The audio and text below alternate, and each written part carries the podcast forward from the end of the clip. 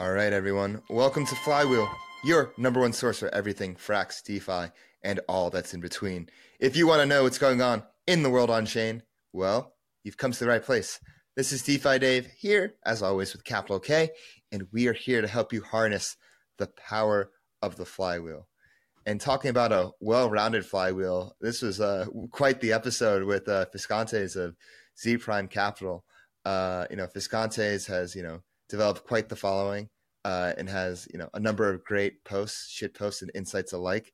So we want to get him on the pod, and we go through everything here from you know his thesis, what he thinks is overrated, what he thinks is underrated, his favorite NFTs, his diet is all kind. And we're not just talking about food diet; we're talking about information diet, which is probably my favorite part of the episode. Uh, but we get into everything on this one. So, uh, Kiet, what are your thoughts? Honestly, it was just a great vibe session. So another I great vibe guys, session. Yeah, you guys put this on. Hopefully, you save it for like an evening time, so you pour yourself a nice glass of whatever you like, and just just yeah. listen along and vibe and listen to the story of the you know of the PFP Fiskantes, and you get yeah. to know him real well. I think. Yeah, pour some wine, maybe pour some tea, maybe mix them together like Vitalik does, and just sit back and enjoy yourself. But before we do, I want you to make sure you go and hit that bell button if you're on YouTube or hit that retweet button if you're on Twitter. Uh, share this. Make sure you go ahead, leave a comment, leave a post. Let us know what you think on whatever platform you're watching this on. Uh, if you're following us on Twitter, make thank you. But if you want to follow us, hit that follow button right now. Uh, if you're on YouTube, hit that subscribe button right now. I don't know if I repeated myself. Uh, make sure to follow us on all our social media platforms at Flywheel DeFi on TikTok, and Telegram as well. go to our website, flywheeldefi.com. Go subscribe to that too. And if you want to follow me, I'm DeFi Dave22. And I'm at 0x capital underscore K. And let's get the flywheel spinning.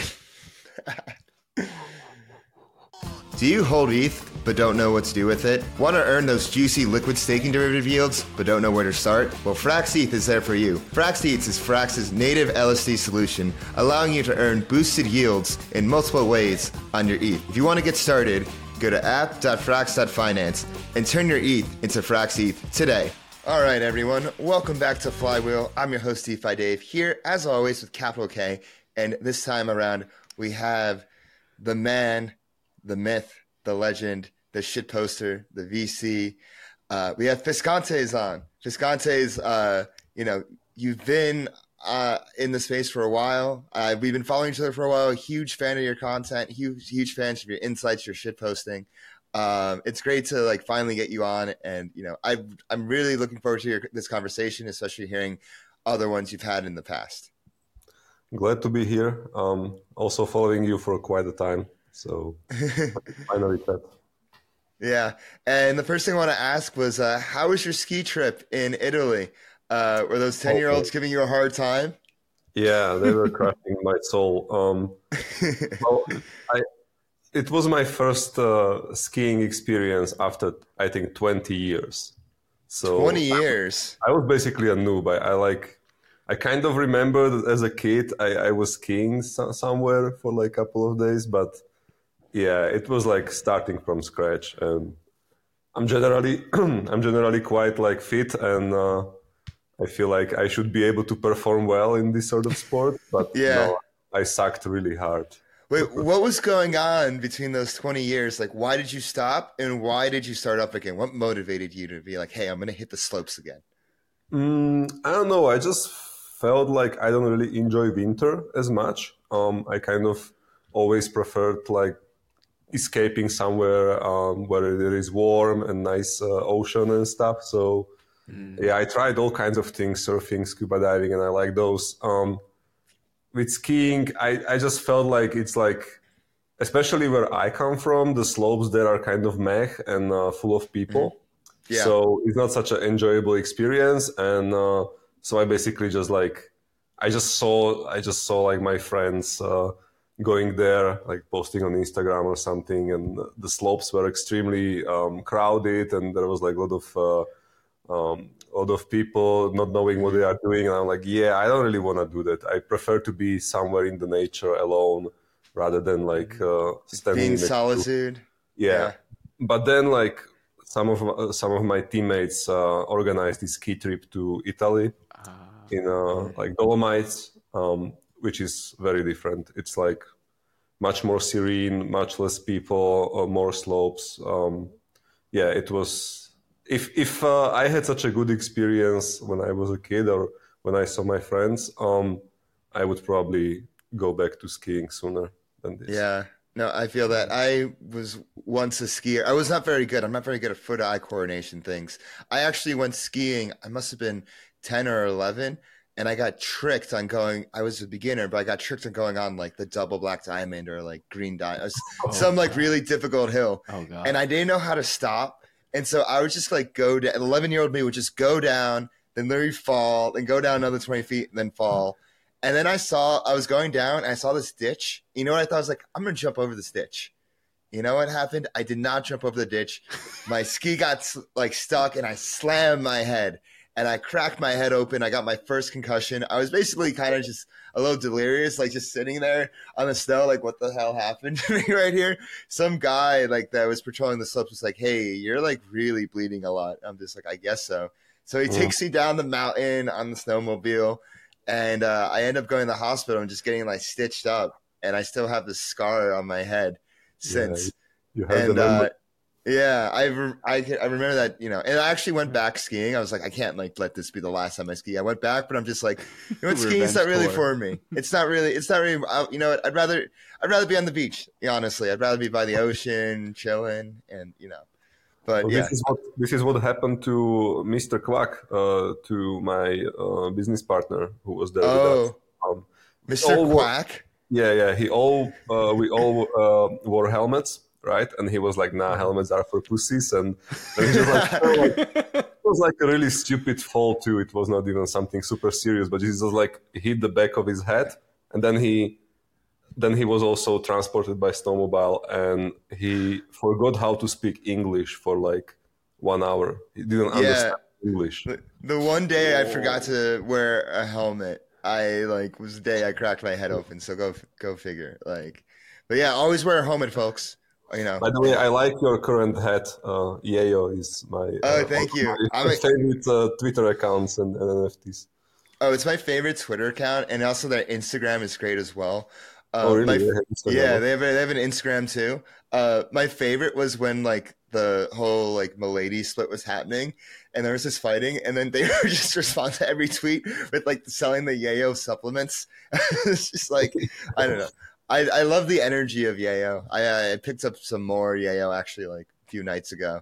Uh, well, Hmm. that's just like, let me repeat that. the more That's so Yayo a funny. yeah. Because yayo is slang, right? For, Yeah, you know, yeah, the exactly, exactly. But no, it's one of my favorite collections. Uh, but like, what NFTs do you have, uh, Fiskantes? Oh, I have everything. Like man, like I, Have I have so many. I spent so much money on NFTs over the years. Like I was buying crypto. I mean, I, I just bought like one CryptoPunk and when it was like three hundred dollars. I don't know how much Uh, it and I, since then I kept buying art. I kept buying all the collections. I kind of anything that I find at least uh, like a bit uh, interesting or aesthetically like uh, pleasing or something. I just like buy one or two. You know, I, I have this sort of saying: just like, buy two, one to keep and one to Yeah. flip. Uh, So, w- what's your biggest uh, NFT buying regret? Oh, what's my? I mean, there are so many things that I bought and then they went like to zero. I don't actually regret much because even if I if I buy something that goes to zero, for me, I always feel like I'm collecting it rather than I'm investing. So I don't Yeah. really think about it in Right, P and L right. terms as much. Yeah, that's true. Um, Yeah. I think the only regrets I have is this is what hap- what happened to me a couple of times on uh, on Solana on Tensor right now, where I try to like buy some Solana NFTs, and sometimes I see something that looks pretty cool, and I buy a couple uh, because they're also like very cheap, right? But then uh, when I come back uh, after a couple of hours, it says that the collection was flagged because it's like uh, copied from from uh, some other Oh, it's like, li- like literally rugged. that, that's that, that's literally Yeah. like uh, yeah it's it's like being scammed so this is what i regret but other than that um i don't regret much i mean i don't spend that much money on nfts and Yeah. funnily enough nfts when i when would i when i would look at my like pnl like raw pnl without considering size I think I outperformed on, on NFTs historically more than anything else. Oh, nice. That's that's better than most people. Lucky though, Yeah. not like Yeah. not having any sort of. What Yeah. what are your, what are your, some of your favorite collections that you own? Favorite collections, favorite communities? Mm, what are my favorite? Like we mentioned the Yayo, right? Yeah. Mhm. I really, I really like Forgotten Runes. Um, I just like this fantasy Oh, really? pixel art Yeah. style. Um, I mean, man, there are so many things. I actually like. This is funny. I, I think everybody will laugh, but uh, I actually like loot. It's just such. You like loot? Really? You like loot? yeah, I like it. It's such a bizarre concept to have these like items in written form. Like I was actually thinking it would be cool to have. Uh, I mean, it would be kind of bizarre as well, but to organize like a physical gallery with loot NFTs where you would just walk. You know, there would be these huge frames on the walls. yeah. these like you know these like uh, mm, words written on it, right? Uh, so yeah, yeah. I don't know. I just like this kind of bizarre, weird stuff. Uh, Mm-hmm. One other that I really like uh, is terraforms. That's like more like highbrow. Uh, kind of intellectually stimulating, uh, let's say, 3D art space uh, comprised of NFTs. And I, I mean, I, I'm sucker for these things too. So Yeah, I know. What about you, Kiet? What are s- what NFTs do you have? Oh man, my NFTs. I like like the the ringer and like Fidenza types. You of like the art. Fidenza? Like- you're, oh, you're, so you're a Fidenza, fine yeah. collector. We have a Yeah, I I we have a I'm man of, more of of, of high culture here. Okay, Yeah. okay. Yeah, I, I I go for those. Um, I don't really dive deep into the Milady or the Yayo culture much, so Yeah, I'm I on just the other end of the spectrum. I just picked up a Remilio last night. It's just like there's this one guy who's posting. Uh, I think his name's Trading Axe. I don't know if you guys have seen him around. He's I don't know. He's giving, posting some really good content. Um, like these like long posts that are really entertaining and really insightful. And at the end of every post, he just says Remilio. And Remilio at the end of every that's just his like tagline at the end. And I don't know, it just got in my head, and I'm just like, you know what? I'm just gonna buy a Remilio. So I bought a Yayo and I bought a Remilio. Um, so we'll see we'll see what happens there. Um, but you know, getting getting into it, Fiskantes, uh, your background is you were a poker player, uh, and you were like messing around a bit in crypto, and you heard about Ethereum, and then it seems like it sounds like you got you're a bit deeper, a bit deeper, and then one day you just ended up a VC at Zee Prime and have been killing it ever since. Um, so can you go a little bit into your story? Uh, like how'd you get into crypto, and like what were Yeah, some of yeah, go ahead. It's it's like it's like story I tell a lot. Um, so I don't want to repeat myself too much, but I went uh, I went kind of fully into it when I when I already knew that I don't want to play poker uh, longer because it's it's just like it it got very boring, and I started to invest in a lot of stuff with my money. I I bought some uh, real estate like just one apartment which did pretty well. I invested in some random uh, like uh, businesses uh, in my uh, local area when I was uh, some cheese import export, uh, some other stuff which didn't really pan out well, like totally random stuff. I knew that I want to invest. Chasing right? the cheese. yeah, yeah. Cheese I was connoisseur. Yeah. um, and I knew that I want to invest. That I'm kind of even before I played with stock markets and stuff, but I wanted to invest in something that gives me some sort of edge. And then I realized, like, basically, tech investment field is is way to go uh, when you don't have that much capital and you want to like uh, hit exponential returns or like asymmetric risk reward. Um, so I started to look into like VR space as well, but it was super hard for some like random ex poker player with a little bit of money to kind of get into it. Um, and then I then I remembered, oh wait, I have this Bitcoin. Uh, I used to uh, play this with Bitcoin. on this on this online poker room. So let me check if I still have it. It was like 2016, and I went to this online poker room um, where I, I, I remembered I kind of kept like 30 Bitcoin or something, right? Um, and it was no longer functioning. It was just like Uh. that. So I lost 30 Bitcoin there. But I had some other like uh, some other money somewhere. So I was like, yeah, let me let me play with it. Um, first thing I did was I realized that if I want to buy, there are a couple of exchanges, and one of those was BTC-e. Um, the other was Bitfinex. And at that time, there was like a sort of like arbitrage opportunity between BTC and Bitfinex. The price was a couple of percent uh, percent lower on BTC-e, and uh, I was like, yeah, that's that looks pretty cool. Like I will deposit money to BTC-e, I will buy Bitcoin, send it to Bitfinex, sell it. I'm like, it sounds almost good to, too good to be true, but well, if there are money on the on the ground, why not pick it up? So I started to do that. It took like uh, a bit more than one week to finish the whole round, like uh, bank uh, bank deposit or something uh-huh. to BTC-e buying. Then then there was this like period, like grace period, something like 48 hours or something on BTC-e uh, during which you couldn't withdraw. So you could like deposit money, you right. could buy Bitcoin, but you had to wait 48 hours to withdraw. So I right, wait 48 hours. I send bit Bitcoin to Bitfinex, sell it there, repeat. Did a couple of times, was making some money, and then uh, one day I logged into BTC-e, and uh, instead of normal login screen, there was this uh, FBI Eagle. Oh no! This uh, domain was seized by FBI. Oh. And then it ah. turned out that there was this guy, like I think Bulgarian, Alexander Vinnik, who um, who was running this exchange, and he was also somehow connected to uh, Mt. Gox hack. And I mean, I stopped mm. following the case, but apparently, if I'm not wrong, they were kind of using BTC-e to launder money uh, or Bitcoin hacked from Mt. Gox, and that's why the, there was this like uh, price discount uh, because they were constantly. Uh, They're selling dirty bitcoins. Oh, yeah, I don't even. Yeah, I, I, am not sure. I'm not even sure if I should be telling this, but yeah, I was kind of like probably helping them in a way. I didn't know, right? Um, yeah. No one. I, no, and, yeah, and then then I was just like, okay, I still have some some of these like uh, coins, but Bitcoin, I don't know. It it always felt kind of stupid to me. Um, at it the felt beginning. stupid. Yeah, it was like, yeah, like, is this thing that you can somehow mine with your computer? Why, like, what does it mean? And then it sort of serves like a payment, but it's kind of like it's clunky. Oh, you cannot use it very I well. I feel like this is how most people outside of crypto and, and Bitcoin think about Bitcoin. They're like, What's, what yeah, yeah. I was yeah. very normie in this. I, I, used Bitcoin because I wanted to play this on, on these poker rooms, right? But I didn't really like it. It was like this stupid payment system is it's kind of worse than PayPal. And sometimes when the price moves, I, am losing money, right? Like I don't want to lose money. I just want to play yeah. poker, win money. I, I don't want to out some exchange rate, right?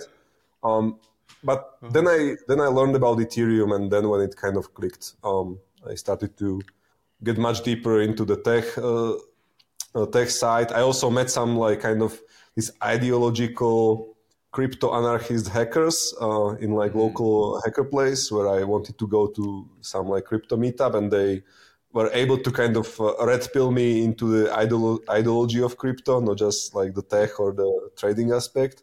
So then I mm-hmm. started to research. It was like already early 2017 i started to research mm-hmm. some mm-hmm. icos i'm like wow like i can actually invest with little money i have i can uh, run like a proper like uh, tech fund almost right i can just like invest yeah. my money and then uh, it's like investing in liquid startups like obviously 17 f- from 20 will fail but like two or three maybe will make like 100x or something right yeah. is what i wanted to do i wanted to uh, look for these uh, asymmetric uh, opportunities. And yeah, I was doing that myself for some time, and then we kind of got together with a couple of guys and started our funds. Not one fund, but actually one liquid fund and, and a VC fund.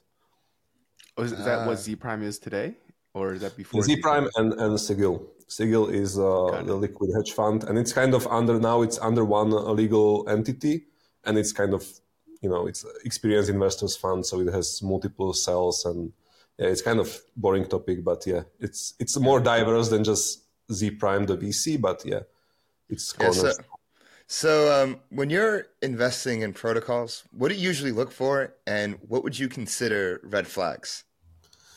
Um, so I think the most in- interesting part of this question is the beginning when you say investing in protocols. Yeah, because like.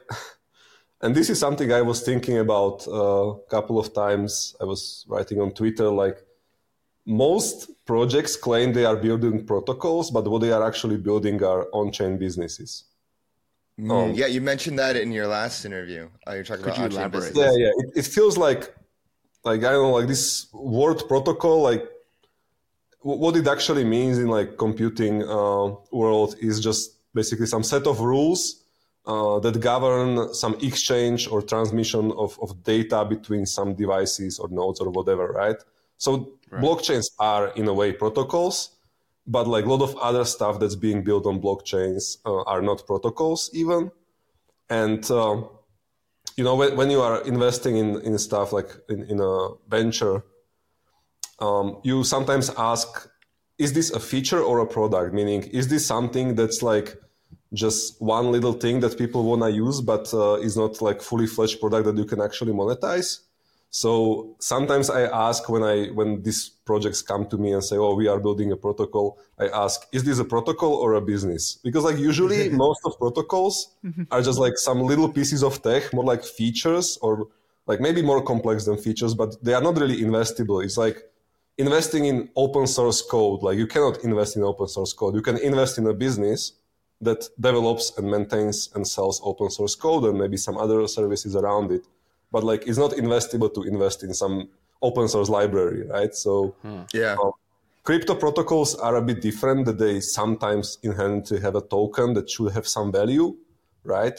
Um, mm-hmm. And people actually, I would say, want to say they, they are building protocols just to kind of avoid some regulatory risks and, uh, you know, like with uh, uh, launching securities and stuff. But if we are extremely honest to ourselves, like most people are building businesses, even projects like Ethereum, you could say that, of course, Ethereum is now also a very successful uh, crypto protocol, but it's still kind of a business. It still has developers that are still like having some, um, they have some vision, some roadmap. You can calculate cash flow, and it's very mature business at that.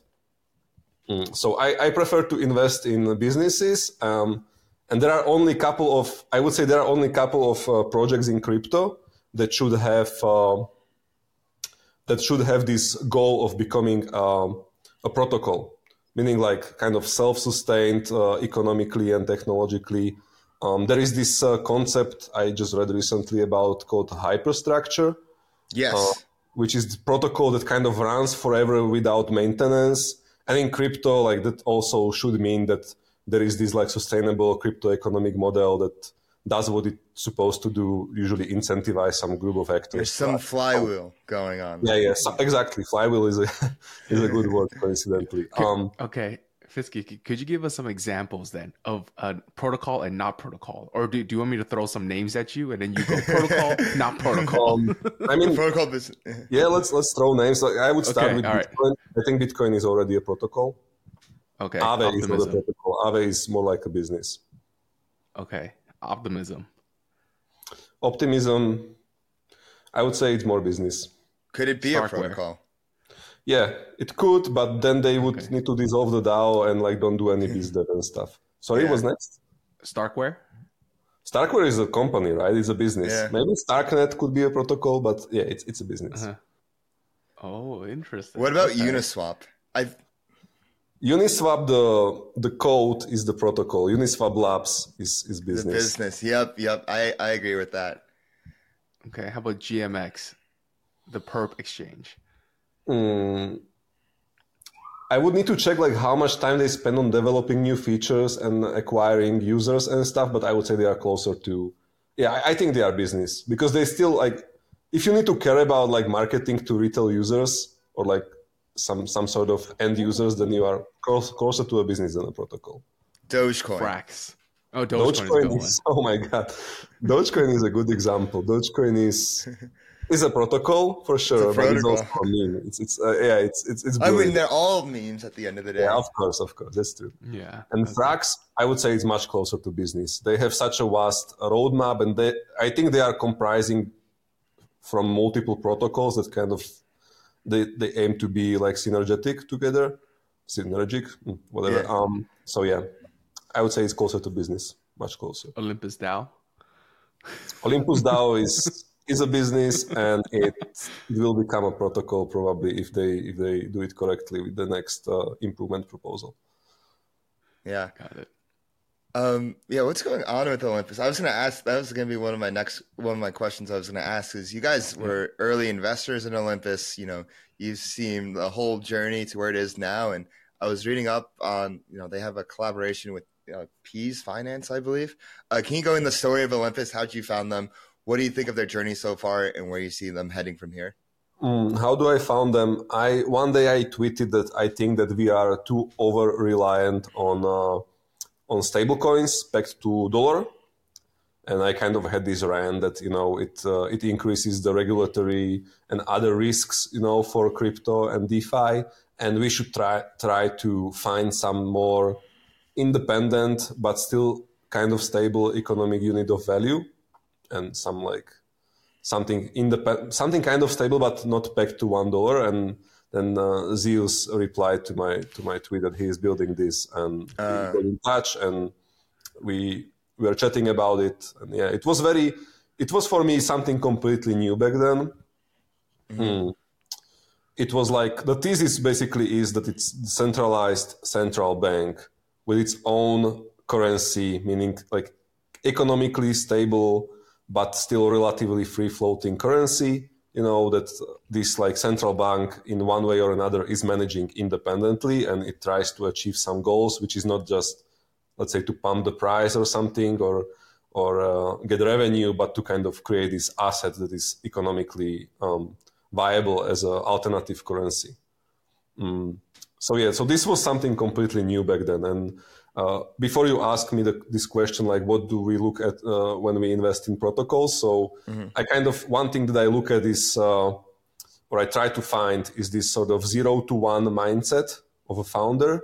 Like mm-hmm. we, we see in crypto, it's super easy to copy stuff because a lot of stuff is open source and you can see on chain what works and what doesn't. So I would say like 90 9% of crypto projects are just like copycats with maybe some differences, tweaks, marginal improvements. And very rarely you have someone who wants to try to build something completely new. Obviously, it's much more risky to try that. And, you know, it usually fails. But if it doesn't, it just can redefine, you know, the whole space and, and uh, put like push us forward or somewhere right? Yeah, so push us somewhere. You know, Olympus definitely pushed us yeah. somewhere.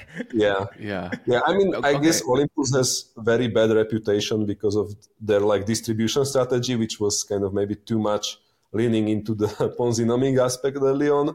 But I would say the basic thesis behind it was very interesting. I would also say that it was maybe way too early and people don't really care about this too much today or, or back then. But I would say this is something that we should be exploring in future, like having this sort of independent central bank uh, of crypto trying to like manipulate its currency in a way that's uh, beneficial for users rather than just outsource this responsibility to Fed by pegging mm-hmm. most of our mm-hmm. like uh, assets yeah. or some of them to to dollar, right?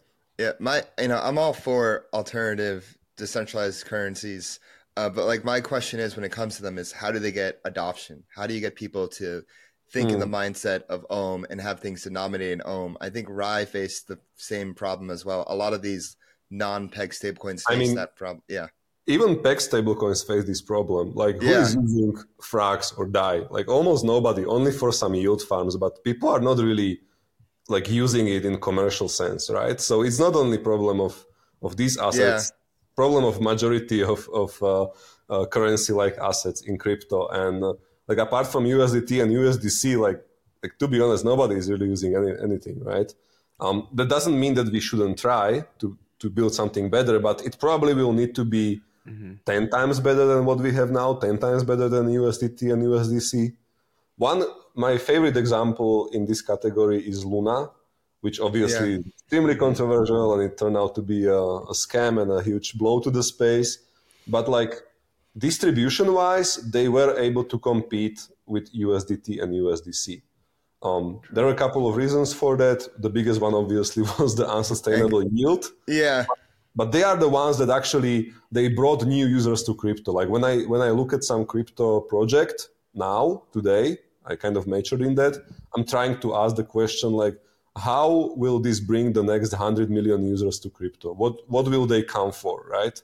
And I mean, they probably won't come for another algo stablecoin that does some uh, la la la yield something, but they came for uh, Luna for some reason, and the reason was the yield was 20%, which is like crazy, right? Like even people who are not like speculators that like to bet on uh, volatility, they still like wanted to have this sort of let's say low risk uh, investment opportunity. Low risk. Their demise, yeah, low risk uh, perceived at least.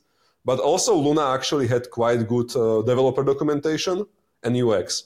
Like the ecosystem of Terra, you know, with Mirror and everything. Like I remember in 2000, uh, what was it like?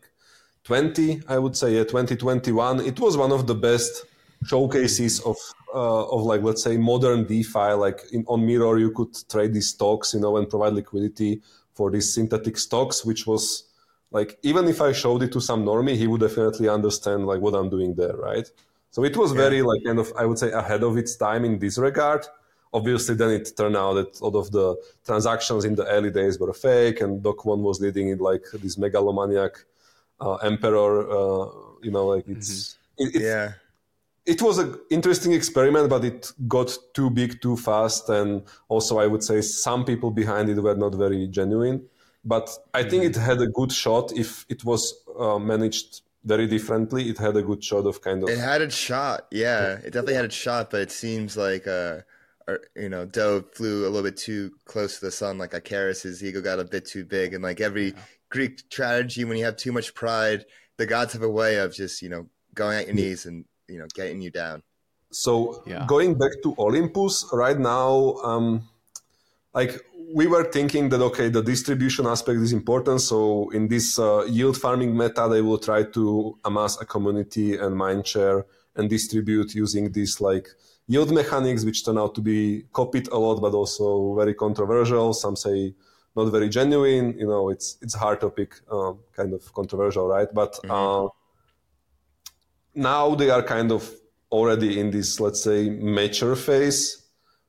They are not extremely well adopted. I think they have they, they still would need like much more BizDev and uh, some adoption by some other protocols. Maybe like with launch of Berachain, uh, they will be able to have some uh, some sort of pole position there. But now what what they are trying to do is to kind of ossify the protocol to get rid of all the multisigs and to uh, make it into this like more like hyperstructure, which is protocol running forever, you know, without some active maintenance, apart from some like levers uh, that will that will act as the central bank, you know, managing the uh, the stability of its currency and the parameters of these loans and like simple things like that. Um, I'm not sure if that's very exciting vision um, this early without like any proper like uh, market penetration yet but it's definitely, I would say, move into the direction that is in line with the original vision of yeah. Olympus. Yeah. Yeah. So one thing that is kind of still ringing in my head is like the one side you say zero to one innovation, and then the other is like kind of mass adoption. Now, mm-hmm. w- would you say what Terra Luna did, the ability to bring in all these millions of new users, a zero to one innovation in terms it of was like almost yeah side. it was almost it was almost zero to one in a sense that like when i say zero to one it doesn't necessarily mean that it's like some very new thing that nobody else had before example would be uniswap like uniswap is zero to one it is the thing that actually broke through right. the mold and and made uh, tail asset liquidity uh, creation possible and before that there was bancor you know there were some other concepts but Uniswap was actually D0 to one, not because it was first, but it was it was the one that made all the correct decisions to uh, mm-hmm. get where it is now and kind of dominate the market share. So in this sense, of course, there are a lot of projects that were earlier, and you know sometimes I kind of laugh uh, when I see this scope on from some communities on Twitter, like saying, "Oh, we, we were the first doing this and now this other more successful project is copying us you know and many such cases. Well I, I, don't think you need to be the first. You need to be like the last right? You need to be the biggest the winner. Um, so if you if you copy someone else with some like basic mechanics but then you kind of reinvent some important aspects of it or like crash the distribution in very like new and, and uh, efficient way then you are the zero zero to one right um, right. It's much easier to have like zero to one idea than have zero to one execution. Yeah, people can have ideas all day, but only a few can you know, actually play it and put it into action. Indeed. Mm-hmm. Yeah, uh, asking the the second part of my earlier question. Um, what do you usually view as red flags? What do I usually view as red flags? Oh, there are many red flags. Oh, let's can- hear it. Let's hear the red Oh, flags. let's hear it. Let me think. Definitely like tourists you know like tourist founders. What do i mean by that? Founders that kind of opportunistically jump on narratives and when ai is cool they start building ai when uh, data availability is cool then what they build is suddenly data availability. And you have many of those you know these founders that kind of wanna just jump on the bandwagon and kind of try to raise uh, big money on that and then just like uh, slack off for years, I guess. I don't know, but this is a huge red flag, and we've seen it like a lot of times. Um, this bandwagoning and switching narratives, or like ch- chasing narratives instead of having a solid uh, vision and unique insight into what you want to build and why. Um, so that's a huge red flag. And I'm talking now about like seed stage or early stage, where it's much more about the founder than about the project. You kind of need to because the projects are usually extremely early. They have a lot of flaws. They are not really. Uh, they are kind of half baked, right? Um, because it's like just like a idea stage or maybe some pro- uh, prototype stage. Uh, so you kind of need to assess the founder more than the project. Like, okay, the project is something, but does the founder uh, have the vision? You know, does the founder have the grit? Um, does he have a good team? You know, that kind of uh, that proved itself in the past uh, in some way. All these things. So red flags are the opposite of that. Um, what would be other red flags? Um, mm, yeah, optimizing for valuation very early, like that kind of connects to this narrative bandwagoning. Like, oh, like this project, this AI project raised uh, at 100 million valuation, so we have 50, right? Like, no, but they are different, you know, they maybe know different people or whatever they, they did well, but you are still seed stage project. You cannot, I mean, optimizing for valuation is very short sighted. If you raise too much money too quickly for too big of a valuation, then, you know, it creates problems later on down the line. Yeah. Um, also, this sort of okay. One interesting red flag is that many founders recently became very timid or like very scared to launch a token, and we are crypto native investors. We want to invest in tokens more than equity, um, and we see many many founders like kind of being very scared or conservative with Uh. launching a token, and that's that's another another end of the spectrum of red flags. Like you kind of if you want to build groundbreaking stuff in crypto and like kind of do something different and and uh, build something big, you cannot be timid. You cannot be scared. You need to be able to take some risks, even yes, even legal risks. I would say like crypto is uh, is a hell when it comes to regulations, right? So if you want to build in this space, you cannot just like do everything by the book and expect to build something that's actually interesting. You kind of need to, um, and this is also like pre- very controversial advice, and I'm not a lawyer, and you should not listen to me probably, but you need to be able to be comfortable with some rules um, being broken or bent or, or sort of ignored. I would say. Not legal advice. Not legal advice, you know. Yeah.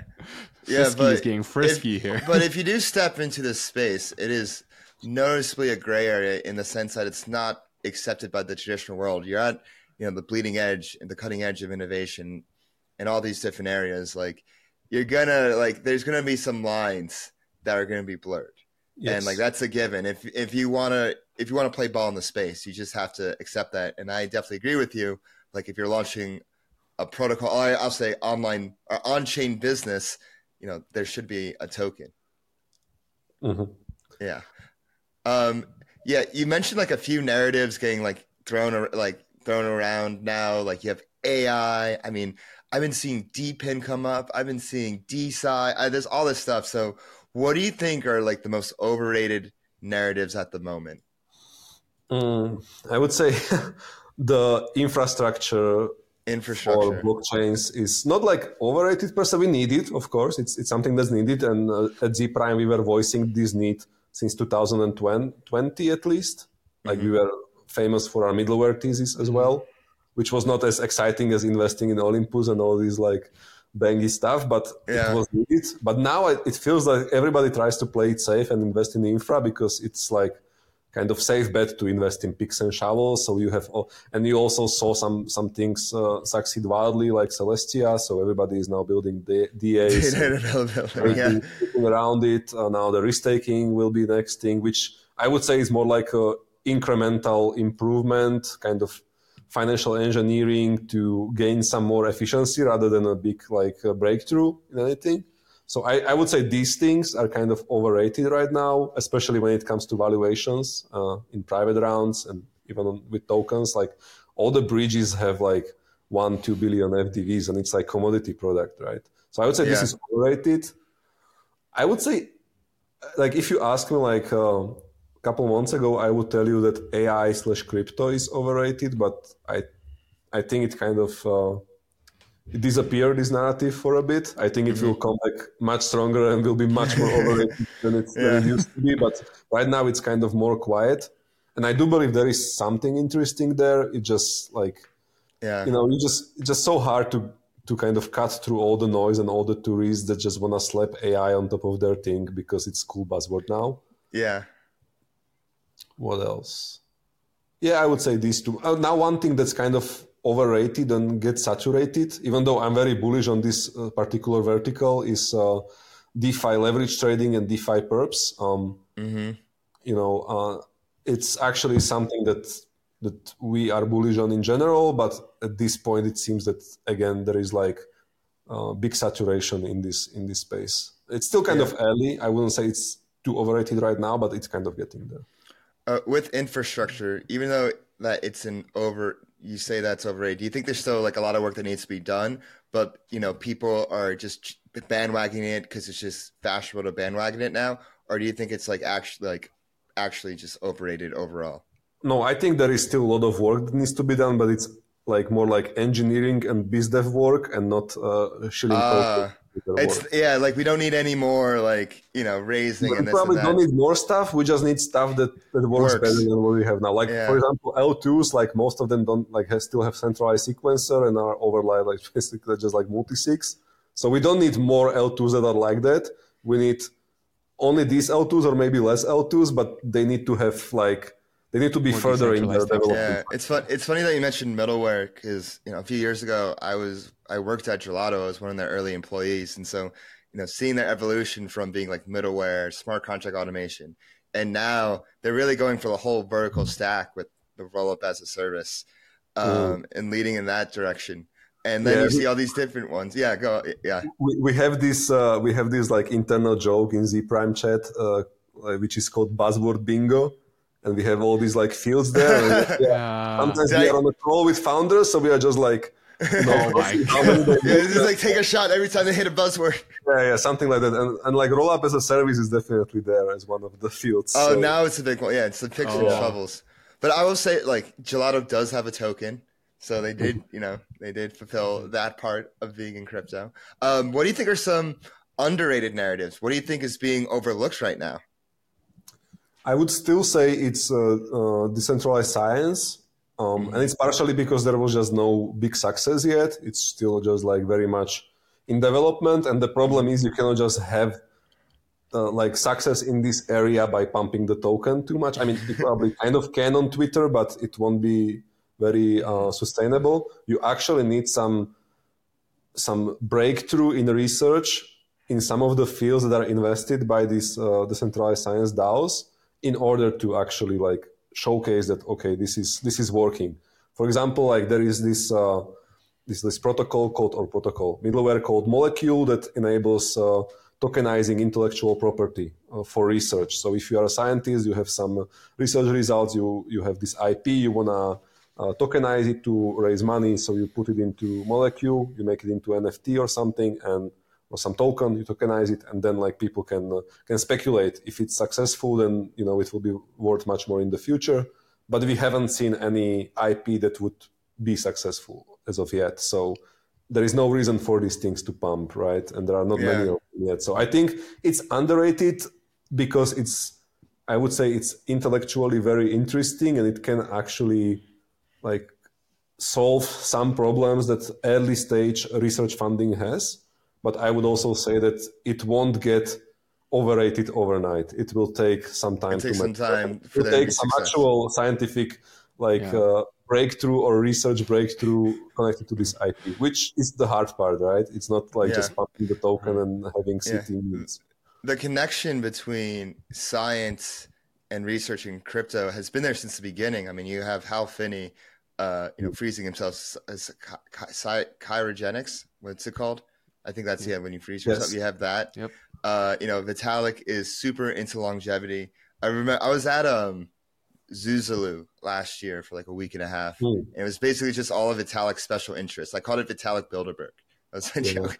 And so it's just like longevity, AI, ZK, this and that. And so there's all these different cliques of people, and there was the longevity people. It was really funny about them. It's like there was different cliques within the longevity people. You had some people that were biohackers, or some people that were more natural, Oh. and like, yeah.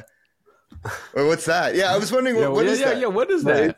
It's the uh, glucose monitor, you know, continuous Uh. glucose monitor. It's like it measures your blood sugar, and it's part of my um, very extensive health protocol. I actually hired like a biohacking coach or something like that, uh, who is like, you know, like setting my supplements, reviewing my blood work, and I'm also in this like longevity camp now.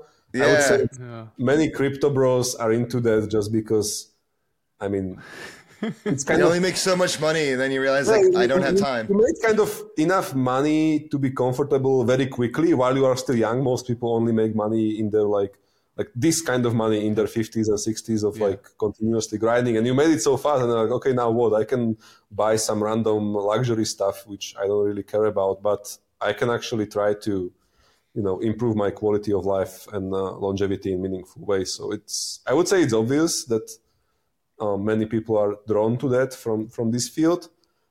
But you know like kind of attaching this to a token and then like investing in it is much harder than just being interested in it, like when I when I hear about a token, I just think of like biotech and bio stocks and like people like trying to find like you know certain stocks before like uh, you know the FDA announcement comes out about a test or something, and then the stock just pumps. Like I can I could possibly see some something similar happen in crypto, like you said, if like a breakthrough happens. And then, like, there's a token that pumps from it. I don't. It's think. I think it's just hard to imagine, just because it's we're early. It's not there yet, Yeah. but it's definitely something to watch. but like things that are too easy to imagine are good narratives and are usually overrated fast right Yeah, it's the things that That's you can't imagine. Yeah, Mhm. yeah. Um, I want to ask you about your information diet because you know there's in you know all sorts of noise and signals and it's trying to parse through everything. Like, what is your information diet? Like, what mediums do you use? Like group chats? Do you use news feeds? Like, how do you view Twitter? Like, uh, in all in all this? so i would say that uh, mm, my information diet is very similar to my um, normal diet it's like balanced I, I'm not in any extreme like carnivore, vegan, or whatever camp. I'm like I, I'm. I believe in uh, having balanced macros uh, from all sources, and then it's like okay, so you need balance. You need to be on Twitter. I would say it's still very relevant. You need to have couple of good group chats, you know, uh, with some relevant people, and then some other sources of media. Um, some maybe some articles, some research papers, some podcasts. Um, but I would say, as with food, you still need to take care of your calorie intake. You cannot eat too much. You cannot consume too much, otherwise you get, especially we, uh, from one source like Twitter. I would say it's something like a, it's a carbs, right? It's the carbs. It's the good for energy, but you can like overeat and then you get fat Right. or like you know your gluco- uh, glucose like uh, spikes up and uh, so Twitter is definitely carbs. Um, podcasts are probably protein um, or like research papers and podcasts. Good podcasts are probably protein because it kind of makes you grow uh, faster and bigger. And then group chats, yeah, I think they are fat. They are kind of also good for energy. Right, there's uh, good fats bad fats. but also having too much of it. The you omega just- threes. You have some that are like omega threes, and then you have Yes, some that are just like just like straight like you know chicken fat or some yeah. shit So, like that. so for me, yeah. So for me, I, I have all these sources, but I'm I'm very picky. So it's quality over quantity, um, and then also some supplements, which means uh, that I also try to look at things outside of crypto, like what are the new things in uh, AI, as we were talking about biotech, or like I don't know some some other fields that are connected Yeah. to crypto. Uh, what happens with like even like semiconductors right now? Uh, all these things, maybe a little bit of geopolitics, not macroecon. I, I, I am not a macroecon. I would say that Yeah. too many people focus on that, so I don't have to. But like geopolitics, like how is the world being shaped uh, by big powers today? How can it affect not just crypto, but like investments in general? So these are supplements because they are not crypto specific. Supplements. Right. they, they I like that. I, I will also add to your supplements, uh, like reading about history and philosophy and different, Oh, thing, getting different insights. Like instead of like looking at like the current, which is definitely important supplements to take in. yeah. Like I still, I still hardcore, agree. hardcore Yeah. history. I think I'm, Yeah. I'm over supplementing that one. It's Yeah. a podcast. I, I, I'm history. reading. I'm reading uh, meditations right now. Oh wow, nice. book. Oh, by, Yeah. by I- Marcus I read it. Aurelius, that one. Yeah, ago. Yeah. I've been like, it's a beautiful book. Um, honestly, like reading, it's so cool because he's just talking to himself, Hmm. um, and he wasn't expecting. Yeah, have you read it? Yeah, I did. I also re- uh, read Seneca. I would say like uh, meditations from Aurelius are more like um, like the introduction, and then when you wanna go a bit deeper, then Oh. you can read Seneca, uh, especially letters to Lucilius, and uh, yeah, it's, it's it goes a bit deeper. It uh, Wow. explores more topics, and then you also like sometimes you encounter this kind of weird opinions than uh, that people in uh, like classic Rome had, and people don't have anymore. But it's very interesting Uh, to see this uh, uh, dichotomy. I I know it's even like the stuff that he says today, like you can relate to it, where it's just like you know trying to get out of bed in the morning, or just like you know c- Hmm. coming and facing your own morality. Like Mm. definitely a beautiful read. Um, but you said so you were Chris- listening. Uh, uh, hold on, you Quick said you. question ab- about yeah. the supplements. Uh, uh, I just wanted to ask, like, do you have a very strict regiment when it comes to that too? It's like you make sure you get at least five hours or you know five sources that are non-crypto per week. Yeah, Like, I'm well not- balanced.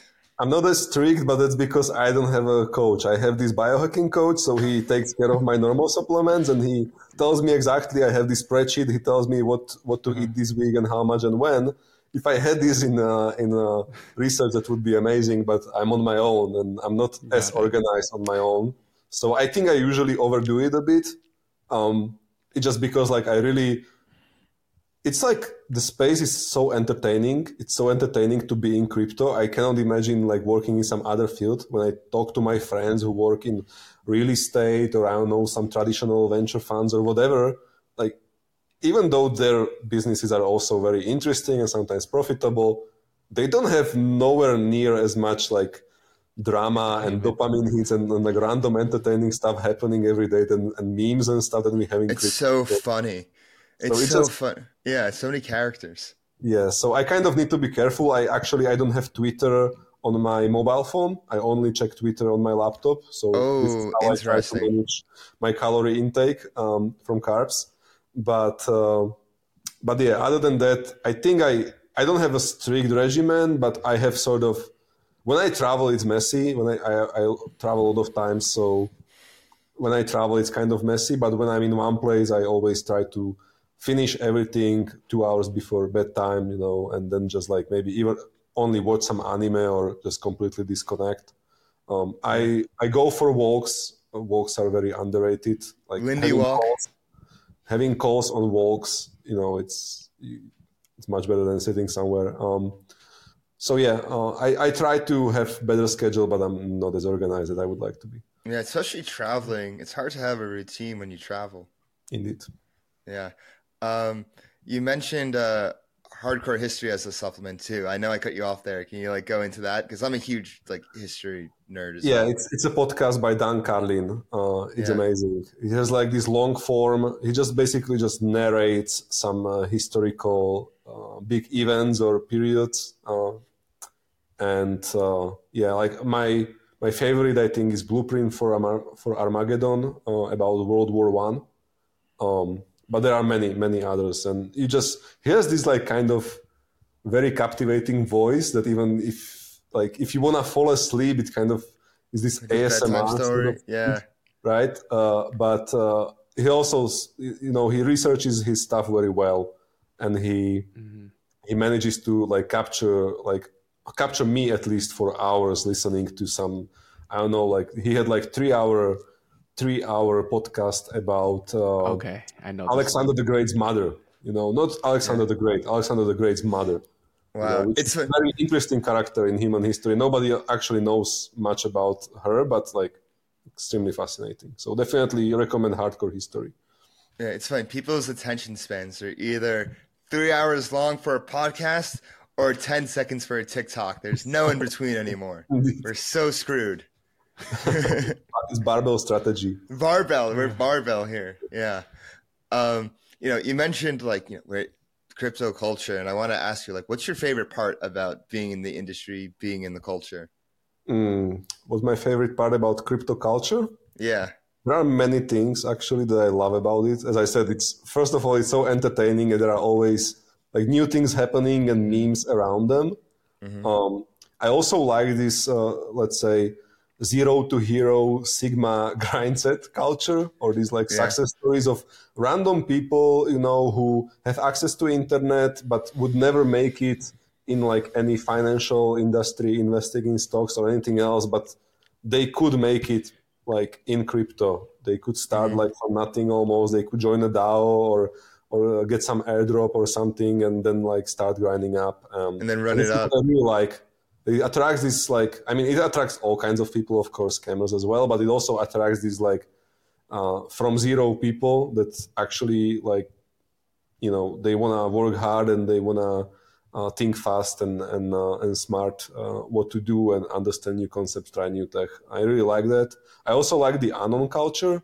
I like the fact that you know you can be online as some uh, some like uh, anime PFP or something like that, and people just care about your opinions and not about Yeah. where are you from, how do you look like. Um, which is, I mean, it's not just just inter- just crypto culture. I would say it's it's broader internet culture in some places, but I would say that crypto kind of connects this with sort of like making money, investing, uh, and talking about new tech um, with skin in the game. That makes it very interesting. Yeah, it's this giant uh, game that we're all part of, and everybody has a different skin, they're a different character. Hell, maybe they're multiple characters, they have multiple personalities, and they're just psyoping us. Yeah.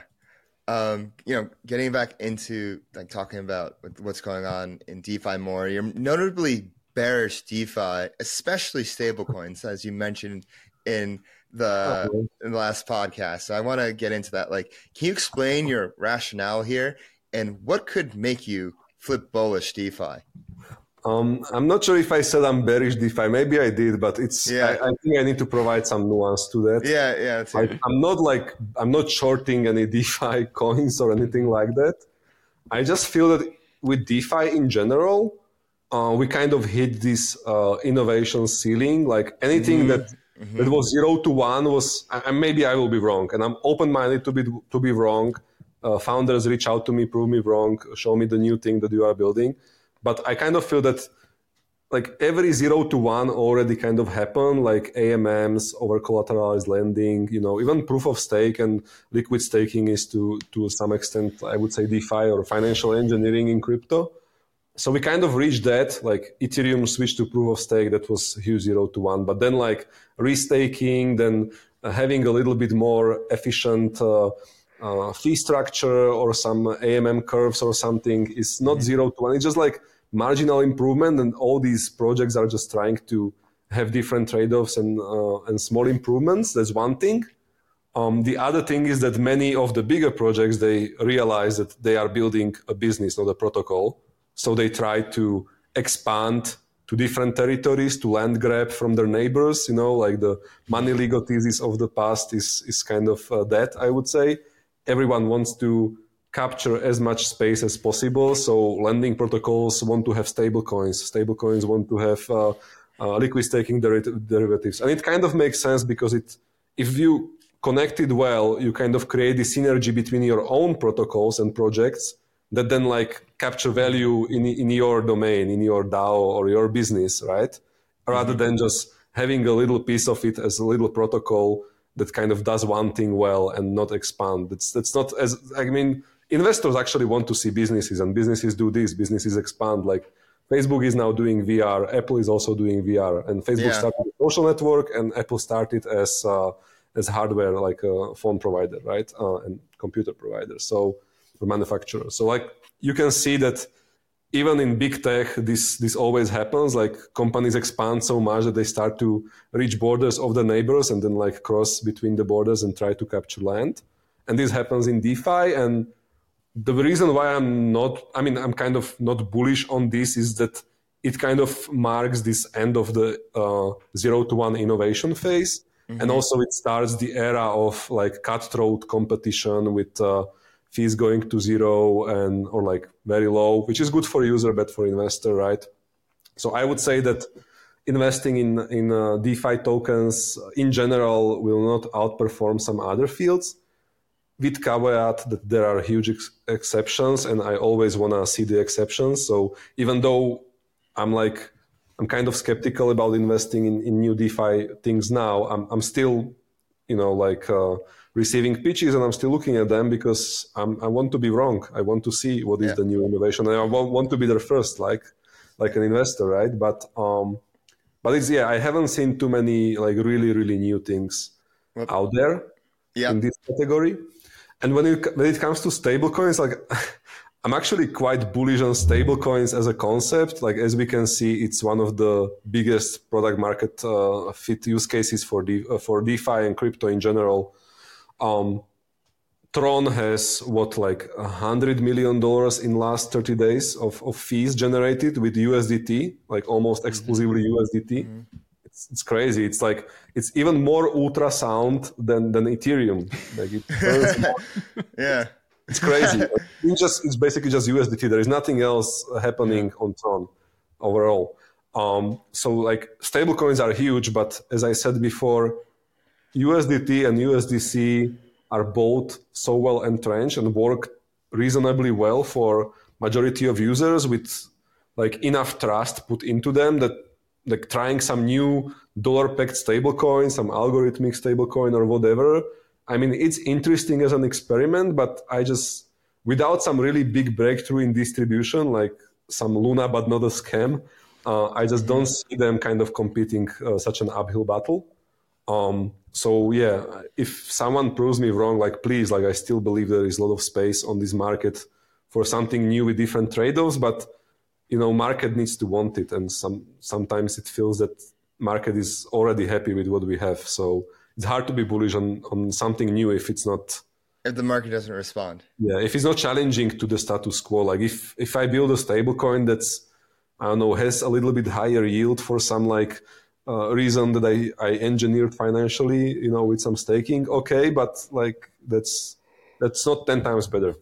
Yeah.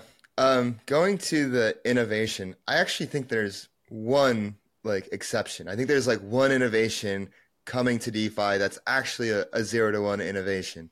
Um, have you seen BAM, the borrow AMM? No, I haven't. Okay, so listen to this. The right. BAM is basically, you know, UniV2. You know how UniV2, you know, permissionless liquid, of course. The same thing, but for lending. So ba- the how BAM works is you can like, you know, there's a bunch of like unused liquidity in like the UniV2 pair. Basically, even though it's like not as capital efficient, you can lend that out. So if you have like, you know, ETH and USDC in, in a pool, you can like lend out the USDC at maybe like 25% LTV. Mhm. Um, and the thing with the BAM is that there can never be bad debt, and that's why it works. Um, and this is something that Frax is building, and this is something that Frax is going to premiere on Fraxtal. Um, I, I'm, not, I'm not sure if they're going to premiere it right away, but like they're going to premiere it soon. But I think like being able to permissionlessly leverage any long tail asset could have the same effects as uh, Uniswap V2 and like bring about you know DeFi Summer 2.0. But maybe I'm just optimistic and I'm just a show. I'm obviously biased. One token. One token. There's already a token. In fact, Um, there's actually already It's the most legacy token. Yeah, the there's most actually first one. Yeah, yeah, no, there's like a few protocols out there doing it too, like trying to like build it. I know like uh Astaria, I think like as like talked about trying to build it. There's like another uh protocol called Analogram that's like building something similar, but I think Frax is the farthest along. Uh, we wrote about it extensively on Flywheel. We even like made like a nice little GIF. Shout out people for making it. But I think like seeing that, like imagine like imagine if you're like a founder or like imagine and like you like have tokens. So if you're a treasury, you have tokens, but you don't want to sell the tokens, but you still want to like you know get some stables because you need to pay employers or do something. Then boom, you can you have BAM to do it, and it like automatically you know recollateralizes and decollateralizes. So, Okay, yeah. yeah. Uh, I'm happy to take a look at it. I, I cannot form an opinion on this fast. But, uh, Yeah. Be bullish now. yeah but um you're getting into like frax um what are your thoughts on frax um overall and you know i feel like fra- like what i've like noticed with frax is definitely like it's highly respected by builders and people that are deep in the space like money nerds and you know VC, vcs like but i feel like retail may not like see frax as much and fxs as much and it's like someone that's like really you know focused on you know really into perception and like understands how like coins are perceived like how do you think frax could improve their perception in the Mhm. wider market So first of all, I must say that I haven't been paying too much attention to Frax Yeah. lately. I know about it. Uh, we are also farming something on Frax, um, but Nice. uh, but recently I just like I'm not up to date. So if I say something really uh, funny or stupid, then just you can just laugh. Um, so I feel that Frax, at, from at least like narrative perspective, it's over-engineered. Meaning that I'm not saying that you know the tech is over-engineered. The tech is as complicated as it needs to be, and I believe the uh, the developers, some uh, and the team, they know better what they need on the tech front than, than me. So I'm not saying they over-engineer the tech, but I think that the perception of it that it's just like this over-engineered sort of group of financial things kind of stitched together and it, it's very hard to explain it to to like random user. Like again when i compare and frax started as like fractionalized stablecoin right? So it's also in this realm of competing with usdc and like why are people in south america not using frax dollar and they use tether for uh, for payments? Just because distribution right? Because uh, frax is not uh, frax like stablecoin is not 10 times better than tether at this point. Maybe one day it will be i hope. But also the distribution matters. And like if you take a look at luna uh, of course they, they were also the, their, their system was not viable. Maybe if they had more time and they had better uh, management maybe they could move into this fractionalized model with with the bitcoin reserves and something like that. I don't know. But at least it had this like very clear like value proposition for for mainstream user which ended up being a scam but i mean this is how they got users because they were simple to use and they Simple. simple to build they were simple to build on by third parties too at least to extent of my knowledge um and frax i i don't think at this current state frax is any of those things it's very interesting uh, for financial nerds as you said and uh, it may work very well under the hood but you know it's not it's not easily marketable as as a product the this story needs to be told. It needs to be improved basically like the the story and also the the user uh, the value for the end user.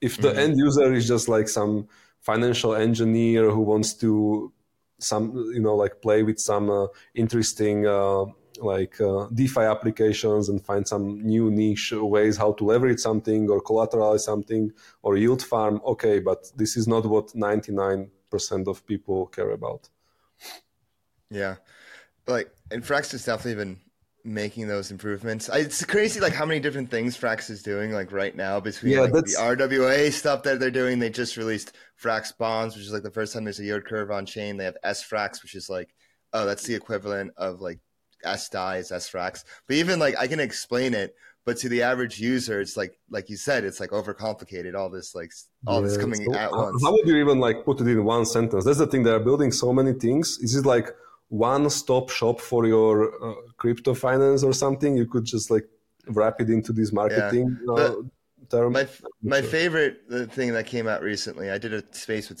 Sam last month, and he said that Frax is building the M2 layer for the most important assets of the 21st century. So they have a dollar peg stablecoin, they have an ETH peg stablecoin.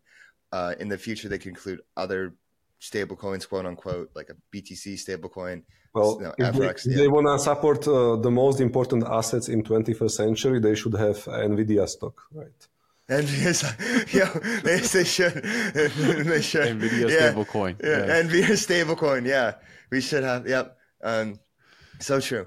Um, you know, something else I, I want to get into. Uh, well, I guess like before I ask my next question, like, what do you think of that one sentence pitch?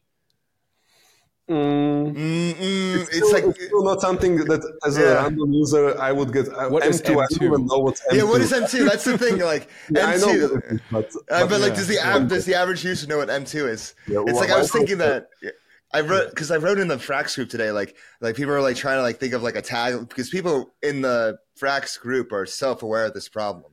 Um, Mm-hmm. And so, like, people are trying to think of like it's really funny trying to have all these people like think of like one sentence and Mm-hmm. they just can't yet. And I'm just like M two settlement layer. And I'm just like, all right, guys, like we just gotta like think of like some like sick memes with like M2. People not, might not know what M2 is, but if we just like have memes of like M2 everywhere and associate that with Frax, we're good.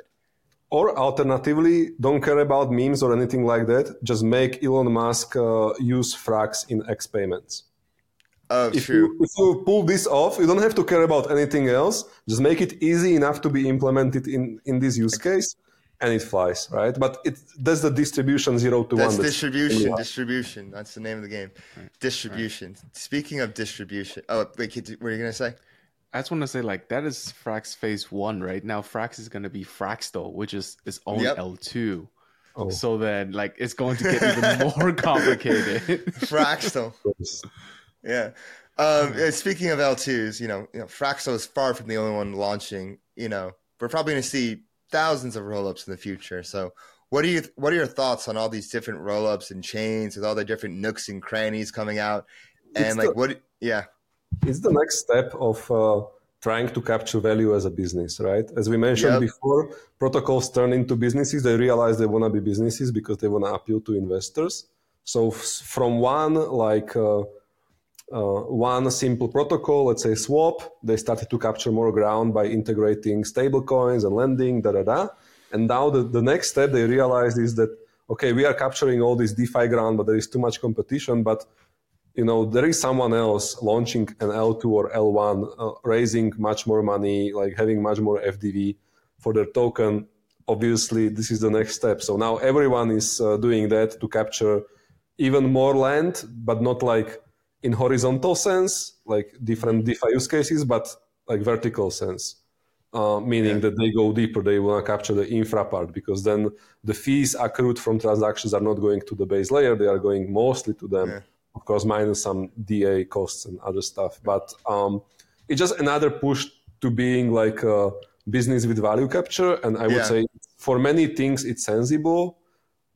And that, that being said, we already see saturation there as well. When everybody is doing something, and if it's a recipe that everybody follows, it stops being good, right? It stops Yeah. being something that can differentiate you, and then you are just again fighting in this very competitive red ocean with anyone else. That being said, if someone pulls it off, it's something that's more complex than just like if you just have like, like Uniswap clone, it doesn't make sense to build layer two. If you have some DeFi ecosystem with all the different pieces kind of connected together in some meaningful way, I think it makes a bit more sense. Um, but again, we will see now huge saturation. Everybody will have L2, and then two, three years from now, uh, all of these L2s will kind of cease to exist or be very uh, meaningless, and only a couple of winners emerge. So it's Yeah. like cycle of life and death. In, in yeah. the and at the end of the day, everybody wants to own their own real estate. and They want to own their own land. That's what it comes down to. Uh, but Fiskantes, uh, thank you so much for coming on. Uh, before we go, uh, we we always do a lightning round where we get to know like the man behind the PFP. So, uh, Kiet, uh, I'll let you start off with this one. Yeah, yeah, we'll kick it off this one. But I think you you may have shared it a little bit, but I'd love to hear the story of when you first touched the blockchain. What was your virgin crypto experience? But sex doesn't count. uh, okay. Um, well, I started this account on, I, I, I don't even remember the name now, uh, but like this online poker room, Asian online poker room. Um, because some of my poker friends told me, "Oh, there are like so many Asian whales there who are like super stupid and have a lot of money." And like, okay, I want to play there, right? This is this is how you win money in poker. You find people who have money and don't think very well. Um, so I went there, and then I learned that it only accepts Bitcoin, I guess, because it was the gambling was somehow uh, regulated or illegal. So I had to learn how to buy Bitcoin, and that was a huge pain in the ass. I had to go to what was that? I'm not sure if it was Mt. Gox back then for the first time. So I bought some. Was like I had to install this like weird wallet, and then I had to. Was it the full client? Was it like the full Bitcoin client you had to install? I don't even remember, but it was so fucking like complicated. I spent like one day doing it.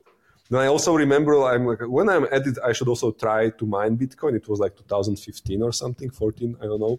So I uh, left my laptop running overnight, and then I came back next morning, and it was like zero, right? Like obviously, Like, cannot mine what's Right, going no on way. here? so I'm like, yeah, that's stupid, right?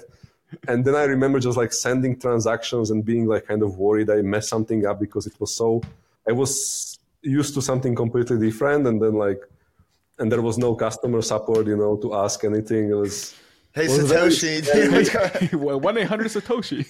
yeah. and then the very next memory I have uh, is that I won some money from poker, and then I wanted to withdraw from this like Bitcoin thing back to dollars. By the time I withdrew, it there was like some sharp correction or something, and I had some even less than I had when I started playing, and I actually won. I, I was up on the day, so I was like, "This is so stupid! Like I hate this." Uh, yes, that was like a rug before a rug. Yeah, yeah.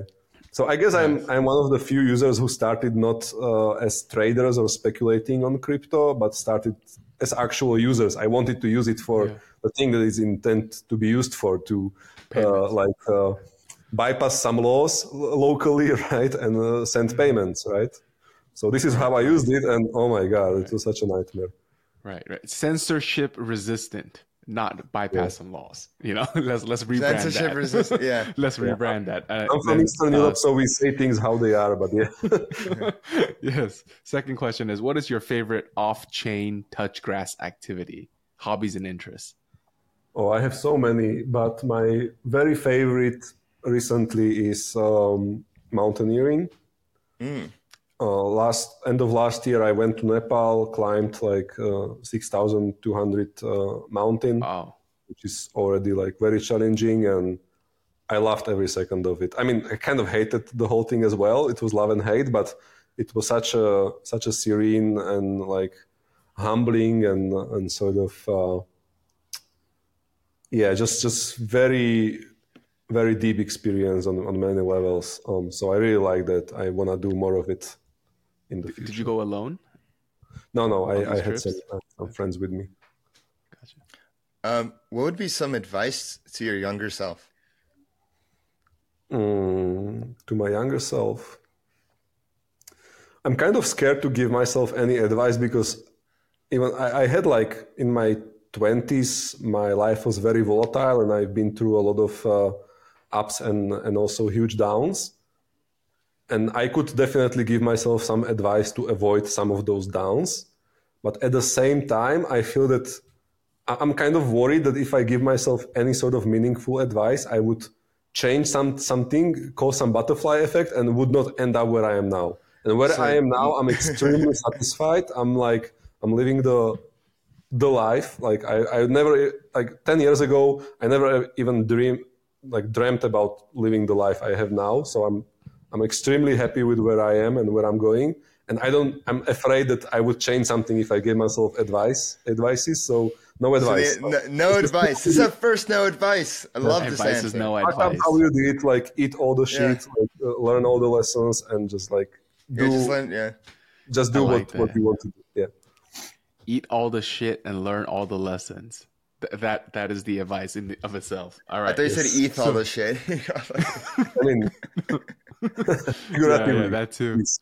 That too. That too. I mean, there is this lo- there is this biohacking trick where you, when you have some uh, uh, disbalance in your gut microbiome, that you actually can uh, can eat someone else's excrements. a to- good to good restore microbiome. right? Yeah, I've, So, I've heard of that. I haven't tried it though, but yeah. One Okay. weird trick. I'm sorry. Yeah. Okay. Yeah. So um the the final one for me is if you weren't in crypto or playing poker or tech or finance, what would your professional career path be? If you could What be you mean, anything like- you wanted to be. Well, I want to be what I am now. No, I it, that can't be. That. It can't be that. No, okay. that can't be the answer. Like, like, like you know, when you were a kid and your teacher asked you, like, what did you want to be when you grow up? Be like a firefighter or like. oh, An astronaut. No, A I lawyer. wanted, be, I wanted to be a National Geographic uh, documentarist and go to like nature and and uh, Ah. make uh, documentaries about uh, wildlife. Ah, very cool. Hence the mountaineering. Okay. Yeah, that's what I was thinking. Uh, and last one, uh, who would you recommend as a guest? Who do you want to see next on Flywheel? Mm. And there are so many options I could pick from. Uh, uh, I would say Mati would be interesting. He always has very good takes from Zee Prime, of course. hmm Um, or some project founder. Let me think. Carlos from Parallel. Ah, parallel. Carlos Yeah. is Okay. is great. Carlos is like he's the Steve Jobs of NFT gaming. Zero to one. Uh, yeah, I, I would say so. Yeah, in many ways. Okay. I mean, it's it's a. colle- I mean, right now it's collectibles card game, so you cannot say it's zero to one in in any other sense rather than NFT centric distribution. But what they are building with uh, Colony and stuff, I would say that that could be zero to one in gaming in general. Wow. Got it. Yeah, we'd love to have him on. Um, I, I can I can check with him. I think. He oh yeah, have- yeah, for Please sure. do. Um, but Fiskantes, thank you so much for coming on. Uh, where can people find you? Like, tag any like links and sites. Mm, just Fiskantes on Twitter. Everything interesting is there. I don't write any long form blogs. I don't do any like I don't have any YouTube channel or TikTok or anything. Just just go to yeah. Just, if you wanna Just follow my posting, do that. I, I'm I don't know why would you do that, but go ahead. And some nuggets of wisdom as well here and there. I but mean, yeah, uh, Fiskantes, uh, thank you so much for coming on. Uh, we hope to see you soon. Thank you for having me. Have a good one. Thanks. Thank you, man. All right, everyone. You know what it is. It's the post game. I'm your host, DeFi Dave, here with Kapital K, and we are wrapping up an interview with Fiskantes of Zee Prime Capital. And we went into every. This is a pretty well-rounded interview. You know how he said he has a Yeah. well-rounded diet. He has a well-rounded information diet, food diet, Yeah. exercise. Like this whole interview was just well-rounded overall. Uh, you know, we get into everything. We got into everything here. So, Kiet, what are your thoughts on this one? My key takeaway is make sure you have a balanced information diet. Twitter or carbs, so limit that. And good podcasts and Yeah. great articles and blogs and research are your proteins. And obviously, group chats are your fats. Some are That's good, gonna- some are bad. yeah, that's gonna make such a great clip when it comes out. The food group, like, like different. This is the group chats, this and that. Like, I think that that is gonna really hit, and I can't wait to see that comes out. Yeah, no, um, I you know I've like me and Fiskantes have been mutuals on Twitter for a while. I've always enjoyed his takes, his shit posting. I always Mhm. found him very insightful and unique. So it was like good to, and I've heard his interviews in the in the past. So it was good to like hear it in the flash or hear it like actually live. Uh, you know, very insightful.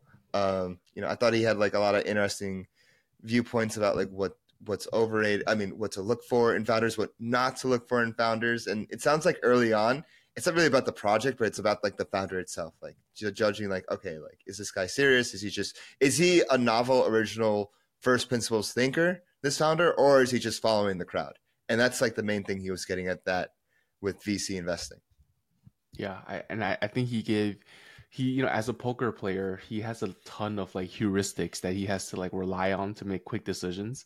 So I think he applies that to obviously crypto, but also because of how deep he is in the crypto culture and crypto space that it also has a inherent fundamental lens to his analysis too because from the sound of it he's very disciplined right? Are you 0 Mhm. to 1 or not? Are you a business or a protocol right? How are you going to get mass adoption? Like these are very practical questions to ask. So i thought that was very uh, almost like a really unique dichotomy between making a super fast decision but all the while being still very substantive and fundamental Yeah. Oh, yeah, for sure. Uh, is there any point in this interview where you were surprised? One interview I was surprised. Um, let me think on that. How about you? Anything surprised you? Um, let me think. I don't know. At one point, I, I don't know if anything surprised me, but I did have fun at the beginning talking about just like ski stories and like just random stuff like that. Just like she, I, I really enjoyed how well rounded, like I really by well rounded, I really enjoyed all the non crypto stuff we talked about on the interview. You know, whether yeah. it was like oh, like history. he's doing longevity, talking about history, you know, pulling up uh, the Stoic, and he was talking about right. Seneca. Now I have Seneca. I'll have like the letters book on my reading list. So like being well rounded like that, because people in crypto are, you know, they're more than just like their profile picture and NFT collection. Uh, you know, they usually have this interdisciplinary background because crypto is interdisciplinary in nature with all these different intersections. And so it makes sense that you have stuff like longevity and whatnot be topics. Uh, I like how he complimented my hat. That's how I know he's a real one. They complimented the Yale hat. Yeah, yeah man, a true man of culture. Um, you know but yeah it was a fun interview overall and you know uh, i hope to uh, have him on again or like see him in person soon. Uh, but if you want to catch up with anything flywheel make sure you go ahead hit that bell button right now you subscribe. Make sure you if you're watching this on twitter make sure you follow us on twitter. Go ahead and do that because we're posting these on twitter. Uh, if you're on youtube leave us a comment let us know what you think. Give us a like. If you're on twitter give us a retweet. Give us a like share this, engage with this, reply to this. You know, every little bit helps. Uh, if if you, want to follow us on our socials at Flywheel DeFi, you got to do it on Twitter, TikTok, Telegram. We'll be there. If you want to follow yours truly on Twitter, it's DeFi Dave 22. And I'm at 0x capital underscore K. And we'll see you next week. Peace. Deuces. Everything said in this episode is not financial or tax advice. This channel is strictly for educational purposes and is not an investment advice or solicitation to buy or sell any assets or to make any financial decisions. This video is not tax advice whatsoever. Please talk to your accountant and do your own research.